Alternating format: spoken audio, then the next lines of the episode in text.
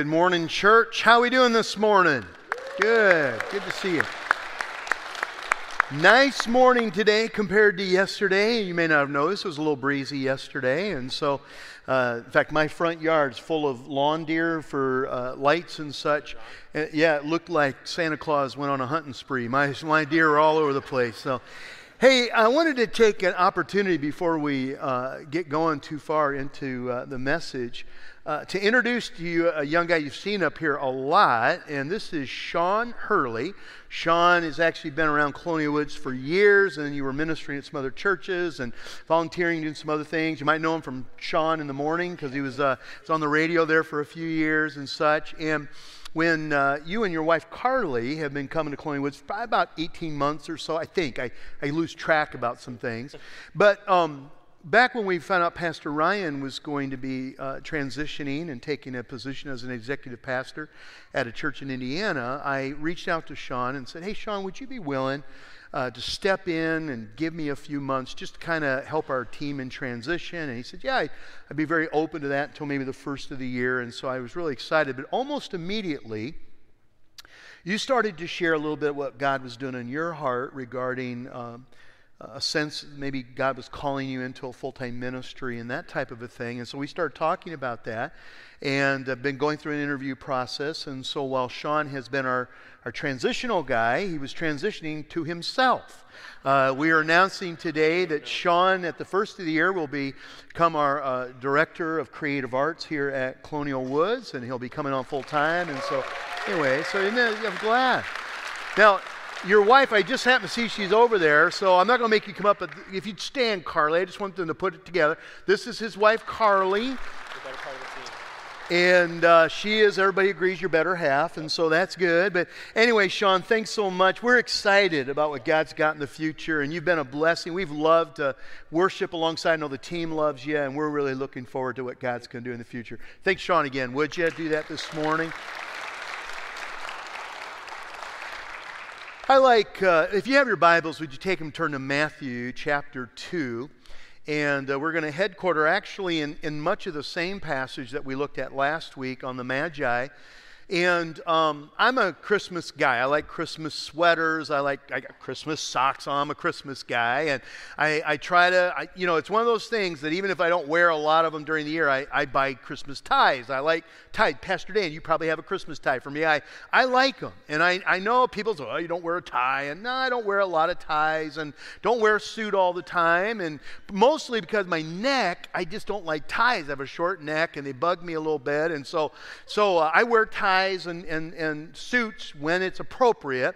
And, uh, but Tammy and I were at Kohl's sometime in the last couple of months, and I always go by their little clearance area. I know where the deals are at. And they had two, I looked on the back of them, they had two ties 90% off, and they were a St. Nicholas collection or something like that. And I, they're Christmas ties. And they were blue, and I didn't have any blue Christmas ties. And then I had one of those little magic 30% additional off. So, like for $2.70, I got two new Christmas ties. And so this last week, it was an occasion. We had a funeral here at the church where we were hosting, and then I had a funeral an hour later. And so I wore a suit that day pulled out one of those new Christmas ties. I just got the one that looked the best with the suit I was wearing and put it on. And frankly, I thought I looked pretty good in this whole outfit. And I, I'm walking around, people, oh, you got, a, you got a suit on. You look pretty good. I'm like, ah, I know, I'm wearing a suit. And I walk into Pastor Tim's office, and Lester, who is, who is our building overseer, he was also in there. And I walk in, and Tim goes, Whoa, you must have a funeral, because everybody knows I got a wedding or a funeral if I'm wearing a suit. And, uh, and they go, is that, it? Is that, that looks pretty good. I said, Yeah, I thought it looked pretty good. And, they said, Is that a Christmas tie? And I said, Yeah, it's a St. Nicholas collection, although I don't know quite what's on it. And uh, Lester looks at it and he goes, Oh, that's a dreidel. you must know what a dreidel is. I had no idea. I still, I, I, I, I had no clue what a dreidel was. By the way, took a survey. Half of our staff do not know what a dreidel is. He goes, Yeah, it's a dreidel. It's like a top. We play with them. You know, it's a song. I go, I still don't have any clue what song you're talking about. But, but everybody would say the song, and he says, Yeah, it's a, to- it's a Jewish toy. I said, A Jewish toy? So I take the tie and I look at it, and it's got Hebrew words on it. And I said, What in the world? I'm the only guy in the world that's got a Jewish Christmas tie. After the first hour, somebody said, It's okay, Jesus probably played with one of those. I'm like, Okay, there you go. So I guess I can wear it again. It's Jesus' dreidel toy, I guess is what it is. But anyway, it's funny because sometimes you think you know something and then you take a closer look and you see something you didn't realize was there. Matthew chapter 2 is one of those passages that about a month, month and a half ago, when I was starting to get ready for this, this message, I, I saw something that I hadn't seen before. It's always been there, it just never caught me before. Matthew chapter 2, story of the Magi, we looked at it last week. After Jesus was born in Bethlehem in Judea, during the time of King Herod, Magi from the east came to Jerusalem, and they asked, Where is the one who's been born king of the Jews? We saw his star in the east, and we have come to worship him. Last week we talked about how the Magi were on a Magi mission. They were, they, they, they, they were willing to follow a sign, and it wasn't because they followed a sign. It, they followed a sign, a star, because they were searching for something deeper and meaningful. But it took Scripture to get them to Bethlehem, and so they, they believed Scripture. But then when they knew the answer, they were willing to pursue with their heart. It, it's this incredible journey of those who really don't have the background biblically who became worshipers of Jesus Christ. When King Herod heard that this, he was disturbed, and all of Jerusalem with him. And then he called together all the people's chief priests and the teachers of the law, and he said to them, Where the Christ was to be born? He asked them, and they said, In Bethlehem in Judea, they replied, For this is what the prophet wrote. But you, O Bethlehem, in the land of Judah, are by no means the least of all the rulers in Judah, for out of you will come a ruler who will be the shepherd of my people, Israel. Then Herod called the Magi secretly and found out from them the exact time that the star had appeared, and he sent them to Bethlehem and said, Go and make a careful search for the child. As soon as you find him, report to me so that I too may go and worship him. Now they did, they went and worshiped. But verse 12 says, And having been warned in a dream, do not go back to Herod. They returned to their country by another route. Now we, we find out why in verse 13 on. When they had gone, an angel of the Lord appeared to Joseph in a dream and said, Get up, take the child and his mother, and escape to Egypt. Stay there until I tell you, for Herod is going to search for the child to kill him. So he got up, he took the child and his mother during the night and left for Egypt, and they stayed there until the death of Herod. And so was fulfilled what the Lord had said through the prophet Out of Egypt I will call my son. When Herod realized what had been done, and that he had been outwitted by the Magi, he was furious and he gave orders to kill all the boys in Bethlehem and its vicinity who were two years and under, in accordance with the time he had learned from the Magi. Now, we talked about the Magi last week. Um, we've been using as a backdrop for this whole series calling it the Chronicles of Christmas, we've been talking about the Chronicles of Narnia, or specifically The Lion, the Witch, and the Wardrobe, which is the first in the trilogy by C.S. Lewis. And if you have watched the movie, if you've read the book, there are certain things that are said over and over again. And one of them is this phrase that in Narnia, it is always winter, never Christmas. Now, Probably the older I get, the more that becomes real to me. And if you can kind of catch the meaning of this, it probably very quickly, even if you haven't read the, the, the, the seen the movie or read the, the book, you, you understand it. Winter tends to be a time of, of deadness. Now, I know there are a few of you that winter is your favorite season. I would dare ask you, would, you, would it be your favorite season if it weren't for Valentine's Day, uh, the January 1st and certainly Christmas. If those weren't in it, would you like it? And some of you would. You really love the snow and that kind of thing. I like the snow, just not on the. I don't like snow on sidewalks, parking lots, or the road. If we could figure out how we could get it to fall everywhere else, I'd be okay. Other than that, other than in Christmas, I really don't care if it snows. It can never snow again, except we need the moisture, that kind of thing. But when he says, always winter, never Christmas, he's talking about a barren season that never gets answered, a hopelessness that never finds a solution. And when I looked at this passage, the Magi are certainly key characters in Jesus and Mary and Joseph and but there are there are three other hearts that are represented in this passage. And the first one that is a winter heart, always barren, never fulfilled, is the hard heart. And it's represented by Herod. Now, you'll notice in this passage it, it says that when he heard that there was a star that was indicating that there was going to be born a king of the Jews, Herod was disturbed. He was disturbed, he was perturbed, and he was, what he was is he was, he was mad. Because Herod, known as Herod the Great, is not that great, although he did a couple of nice things in his in his 30 some odd years as king. And when we call him king, it wasn't because he was like Caesar Augustus. He was a governor of a province, and then he was, he was named a king of that province. And he had been in charge of that province in Israel since around 35 BC, and he reigned about 37 to 39 years total. He was called Herod the Great. What you should have called him was Herod the paranoid because he, he was suspicious, he was untrusting, and it got worse the longer he was in power. Let, let me give you some examples. He had a wife that he was in love with and he loved wonderfully. Wives, women, how many sound that sounds like a pretty good deal, right? He loved her.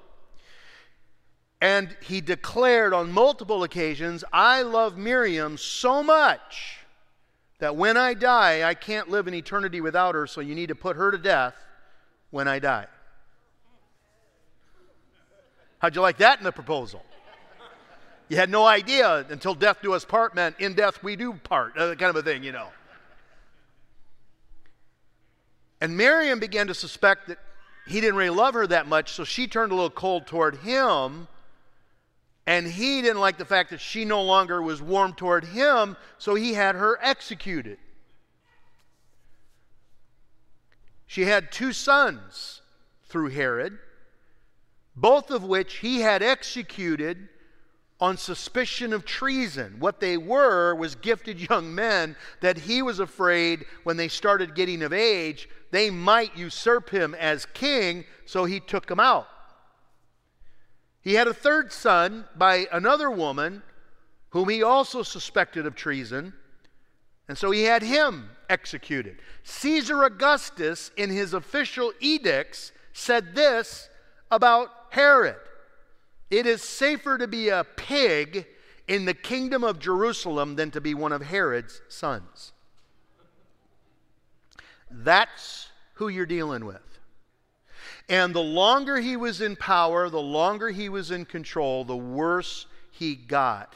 And what's interesting is that when we talk about hard, right? Hard, hard people don't usually start start off as hard people. They, they, they harden because of something, and then the hardness takes hold. In fact, it's really interesting because if he sounds familiar to, you, he sounds a lot like Pharaoh, right? Because Pharaoh had in, in order to try to population control the Jews, he wanted all the, the little boys, what killed and thrown into the river. And that was how Moses kind of came out through that basket. If you read the story, there's a lot of similarity because he wanted to kill all the boys that were two years and younger, right? Because he thought that was about how long the star had been in the sky. And so he takes out all of them just in case there's one that might someday usurp him. And what we see in Scripture is that Romans 9 says that the Lord hardened Pharaoh's heart. But it's interesting, you go study the story of Pharaoh. Pharaoh actually hardened his own heart. It says he hardened or he resisted the Lord, and then the Lord hardens his heart. It's almost as if God said, In my sovereignty, you're going to glorify me either in your obedience or your disobedience. And so, if you are going to resist me, I will set you on your path of disobedience, and you'll still bring glory to me. And that's exactly what Pharaoh did. And it's interesting, you'll notice in, in Pharaoh some characteristics that maybe you know people who deal with this.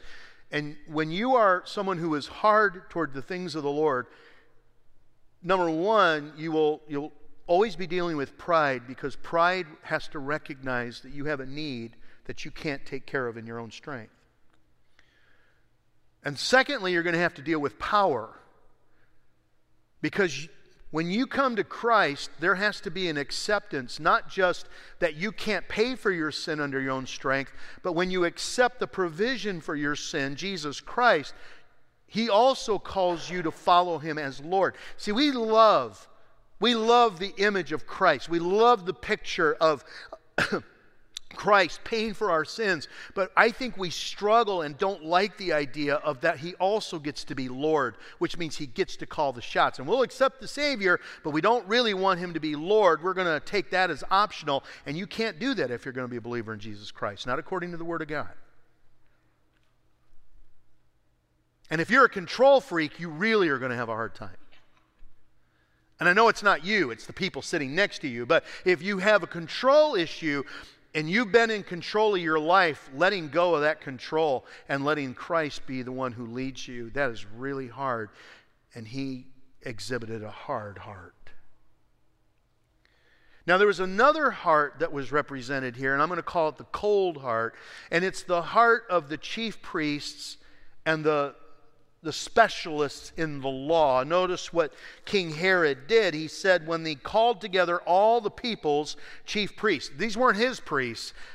It's just that in order to be a good leader, you need to know who you need to have on your side. And so he calls together the people's chief priests and the teachers of the law and he asked them, Where was the Christ to be born? In Bethlehem in Judea, they replied. You notice they didn't go research it, they didn't go back and discuss it. They simply replied to him. Why? Because they knew the answer right off the top of their head. Why? Because these are men who had been inundated with the scriptures their entire life. They didn't simply go through the normal system of education, but once they had kind of kind of set themselves apart as being specialized, they went into upwards of 20 years of education and preparation so that they knew the law forward and backward. They knew the prophets forward and backward. They knew exactly where the Christ was to be born. It was in Bethlehem. Here's what's crazy they had been so inundated with the truth that they became immune to its impact. They'd seen it so much that it's almost like it didn't even didn't even resonate anymore. I mean, the, the Magi, the people without the background, they're willing to go look for him. I understand Herod not going to look for him, he, he was keeping up a ruse. But if you were one of the chief priests and the prophets of the law, and you had people who came to you who announced that a star, and you know what it means, and you know the answer is in Bethlehem, wouldn't you go? It reminds me of Nicodemus in chapter 3 of John chapter 3. Jesus is talking to him and he's a religious ruler. He's a he's a he's Israel's teacher and he's looking at Jesus saying, "How can I have eternal life and how can I be born again?" And Jesus looks at him and says, "You're Israel's teacher and you don't know this stuff?" In a translation, Pastor Phil paraphrase, your job is to help people get to heaven and you don't know how to get there? That's why Jesus looked at them at one point and said, You dissect and study the scriptures because you think that by them you can have the keys to eternal life. And yet, all of those scriptures point to me, and I'm standing right here, and yet you don't recognize me. And there's a point in life where we can be so exposed to things that we almost become deadened to its impact into our life. Um, recently, I uh, was praying in a group of leaders, and, and the Lord, I love it when this happens. Um, I believe that being that praying in the Spirit is allowing the Holy Spirit to kind of determine where your prayer life goes. And I didn't go in with any particular thing on my heart, but as I was there praying, the Lord just began to put things on my heart, and it became very evident within the room that that's where the Lord was leading us in prayer. And I began to pray, and I, on my heart for some time, uh, has been some of our funeral directors. They're great, great folk. I just feel bad for them because they're so exposed to loss all the time that, you know, that starts to, you almost have to kind of put yourself in another position. Pastor Jan, you know how tired I am after a funeral. I, I tell, I, I just, I'm so emotionally wiped out after a funeral. And there have been funerals where I've had to do them that were so personally hard that, um, that I've gone out in the hallway and I've, I've wept out in the hallway pull it together, come in, do the thing, and then I go back out and weep again. Because you have to kind of hold it together for people. And, and I've just been really praying for them because they're so impacted by that stuff. And then I began to play, pray for our police force because you can be so exposed to so much stuff and loss and hardship and you can become cynical and, and, and, and i just kept praying i know a lot of our, our police force and, that are, are believers and i was praying for them and then I started praying for our fire department. I started praying for our I started praying for our ER doctors and nurses because you're just dealing with so much trauma that all of a sudden it's almost like you, you what, what do you say? You almost got to kind of hide your humanity because you, you can't be overwhelmed every time this happens. And then I began to pray for our counselors who, who carry some of the worst stuff that people have to carry. Then I thought about our social workers and our child protective services. And, and you can have different emotions about that whole thing, but man, you got to step into some things and you hear and see some of the worst of worst. And you know, if you're not careful, you know, I talked about strongholds a few years ago, how, how, how, how the enemy uses strongholds in our life. And I, I shared with you that strongholds are walls that we that we put up thinking that they're going to protect us, but the enemy uses them to actually hold us captive.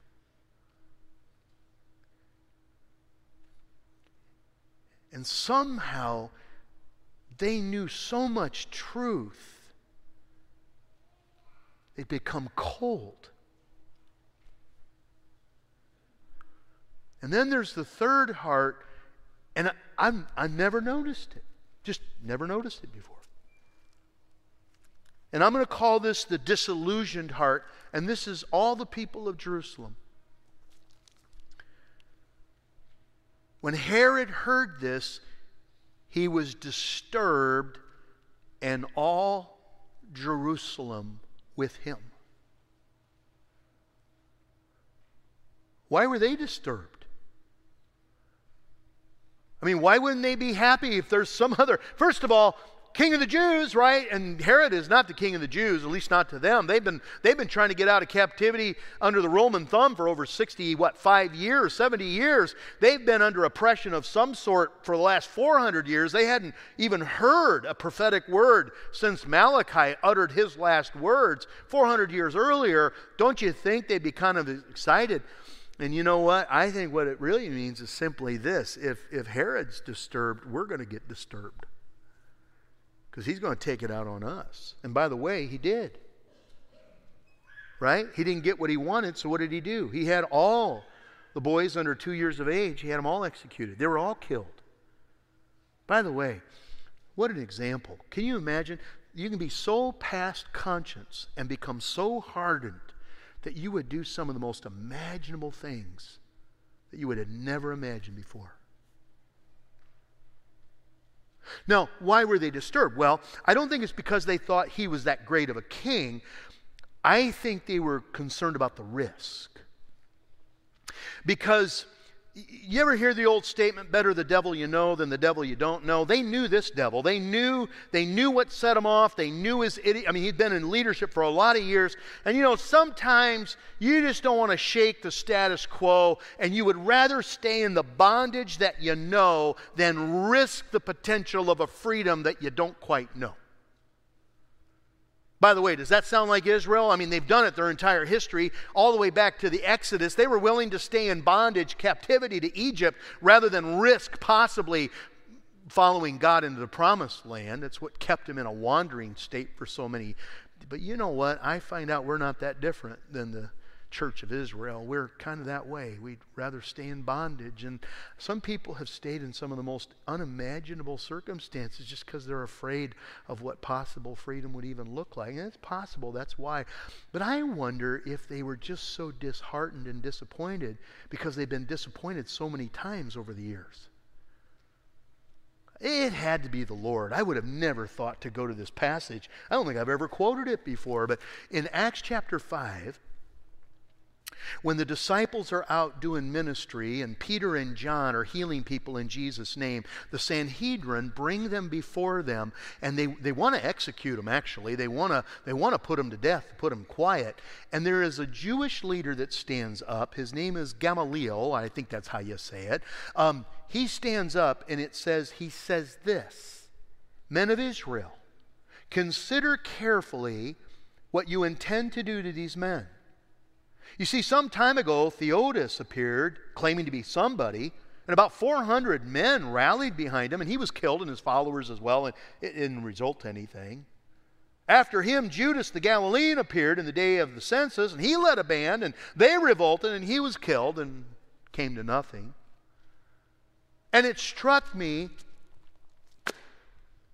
they had had a number of people rise up to become their leader over the previous 400 years, and specifically over the previous, I mean, good grief, Masada, the whole concept. That whole thing is them revolting against, against uh, the, the Roman emperor. And it's interesting, that whole thing comes together, and they had, they had dared to hope, and their hope was crushed. And then they dared to hope, and their hope was crushed, and they dared to hope, and their hope was crushed. And I think they were just tired of daring to hope. And so they were disturbed. Because, Pastor, I believe this person and they let me down. I believe this person and let me down. I believe mom and dad and mom and dad divorced and my dad taught this and then he left the family and mom did this and she disappointed and pastor said this and he blew it. And, and you know what? I, I hate it that people let us down, but can I just tell you, people generally do.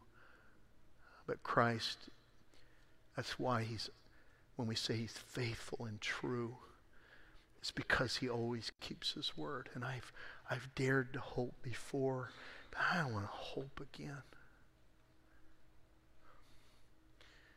And Jesus, when he was entering into Jerusalem for the final week of his life, it says that he looked over Jerusalem and he wept and he said, Oh, Jerusalem, if you would have only known this day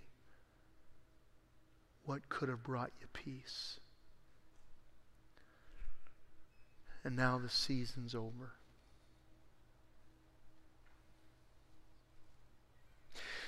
I've done a lot of funerals over the last um, several months. I, I don't know, this never had a year like this. Part of it is I've been doing funerals for families that don't have pastors and churches, and I, I've really enjoyed just um, coming alongside and trying to offer hope and the gospel into a situation where a lot of times it's pretty hopeless. And it's really interesting when you speak at a funeral, and I'm not a hard sell guy. I mean, I I come in and I try to minister, and I never I never preach to the person who passed away. They're already they're already passed away, but I always want to preach to the people who are there. And where do I look when I when I'm broken? Where do I look when I need hope? Where do I look when I'm going through crisis? And so that generally is how I, I speak at a funeral. And every once in a while, I don't know all the time, but every once in a while I'll see a face or a head and I'll see them back there and they'll kind of smile at me and they're going like this, like, man, preach it, preach it, preach it. Go ahead. You know, I look at that when I'm when I'm here. I'm always looking for the head going, yeah, preach it. Um, there was a guy in one of the recent funerals. by the way, this is you. Shame on you. um, you need to cheer up if that was you. Uh, he, he sat here like this the whole time and looked at me under the bottom half of his glasses and gave me the stink eye the entire time. And it was like he was saying, uh, Heard it all before. Go ahead, dare you. It really was. That was the way. I mean, it was, it was kind of hard to look at the guy.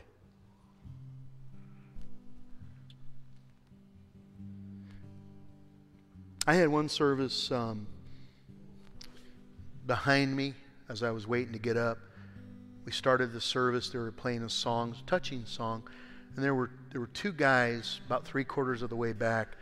They just would not shut up, and they're yucking it up, and they're talking. I just thought, man, how rude. I mean, I don't. I mean, you know this person better than I know this person, and just a little respect to the family. I mean, if you're here to support them. And they just kept on going at it when I got up until, it's funny, I read Psalm 23. I read it at almost every funeral, and I read, Lord's my shepherd, and I said, and he restores my soul. And I stopped and I said, and, and you know, why would somebody ever write that? Well, it's because sometimes your soul, which is the essence of who you are, it's broken.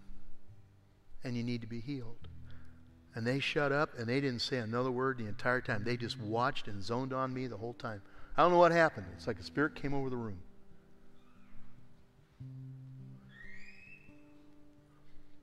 I had one where no the family would not sit up front. They were all over the place and one guy sat as far away as he could get, never did come up. I went back to give my respects, but I, that was it. It's almost like I just got to hide from what's happening. And, and then there was, um, at that same funeral, that one young lady. She was an immediate family, but no immediate family was sitting up front. And there were some ladies, older ladies here. And there was this teenage girl, I think she was 15 or 16, she told me. And she sat right there on the corner and I went and I sat down when the service was done, and she was just so broken up. And the, the two older ladies looked at me and they, they did this, and I went over, and you know, the, the, the thing's over. And they said, Would you go talk to her? And so I, I went over and I talked to her, and I got down on my knees to try to hear what she was saying. And the funeral director's coming up to close the funeral. Have people come forward, do their last uh, viewing. I said, What's going on, sweetie? And she just cried. And she just said, I am so angry at God, and I've lost this person this year, and this person this year, and this person this year. And it just so happened that the lady that passed away was a believer. And I was out of John 14, and I said something about that Jesus has made all the preparation for us to spend eternity with Him. And she said, I don't, I haven't talked to God in months, and I don't, I don't have a clue what would happen to me if I passed away. We talked a little more, and I said, Are you, are you telling me that you'd like to ask the Lord to forgive you? She said, I don't even know where to start. And I said, Oh. I said, It's just like a friend that you haven't talked to in ages. Pick up the phone, you say, I'm sorry, I haven't called. God can handle your anger. Tell him you're sorry. I said, Would you like me to pray with you? And I did. I started praying with her right there. And as I'm leading this young lady to the Lord, people are walking over my legs going up doing the final viewing. I've never had anything like that ever happen before. And the Lord gave me a word for her, and I said, You know, sweetie, um, the prodigal didn't have to get home before his dad loved him. I said, The story of the prodigal is that the son was on his way home, and the father saw him and ran out and embraced him and kissed him over and over again. And I said, You don't have to get home under your own strength. All your father wants to know is, Do you want to come home?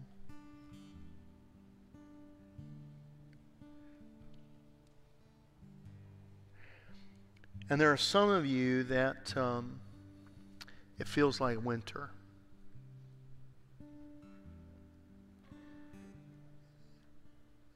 And either because of drifting or whatever, you just feel like um,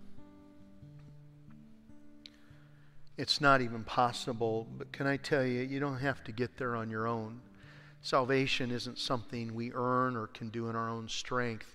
But the, the Father does want to know if you want to come home. And when you just indicate you want to come home, He has a way of meeting you there. So, Father, today as we close, uh, I know this is probably a little heavier message than maybe some would have thought on a Christmas season, but how do you avoid what is so clearly in Scripture? And Jesus, I really want to come home, and I just want to say I'm sorry. I'm sorry that I've been so stubborn, that I have been resisting your voice. I'm sorry that I have almost been proud of how much I know about you and so little I know of you in person. Or for whatever reason, I've just been uh, afraid to trust you, but today I, I want to trust you. And I'd really like to come home. And I don't understand everything Pastor Phil talked about and even this whole thing of faith, but I know this. I want you, and I'm asking you to forgive me. I'm always trying to be in control and in charge, and putting on a face and a front. And today, I just want you to know I ask you to forgive me, and I'd love for you to come into my life. And, and boy, if you could thaw it and bring joy, I, I, I'd really love this Christmas to know what it means to, to be your child. And so today, by faith, I reach out to you. By faith, I take a step towards you, and I'm asking that you would meet me and bring me across to where you want me to be. No preconditions. I'm tired of fighting you. I, I just want to say yes. And whatever that means for my life, that's fine. I want to come home. And I don't always do this, but heads are bowed, eyes are closed, and I just feel like there's something about just giving a physical indication that, Lord, this is me today. And so you're here and you just want to say, I want to come home. You just want to raise your hand. Just wait. Yeah, that's good. That's good. I just want to come home. I want to reach out to you. I want to be near. Father, you have a way of meeting us and embracing, and so we ask that you would do that. And Lord, affirm, affirm, affirm that we're your child. We thank you. In Jesus' name, amen. Amen. Amen.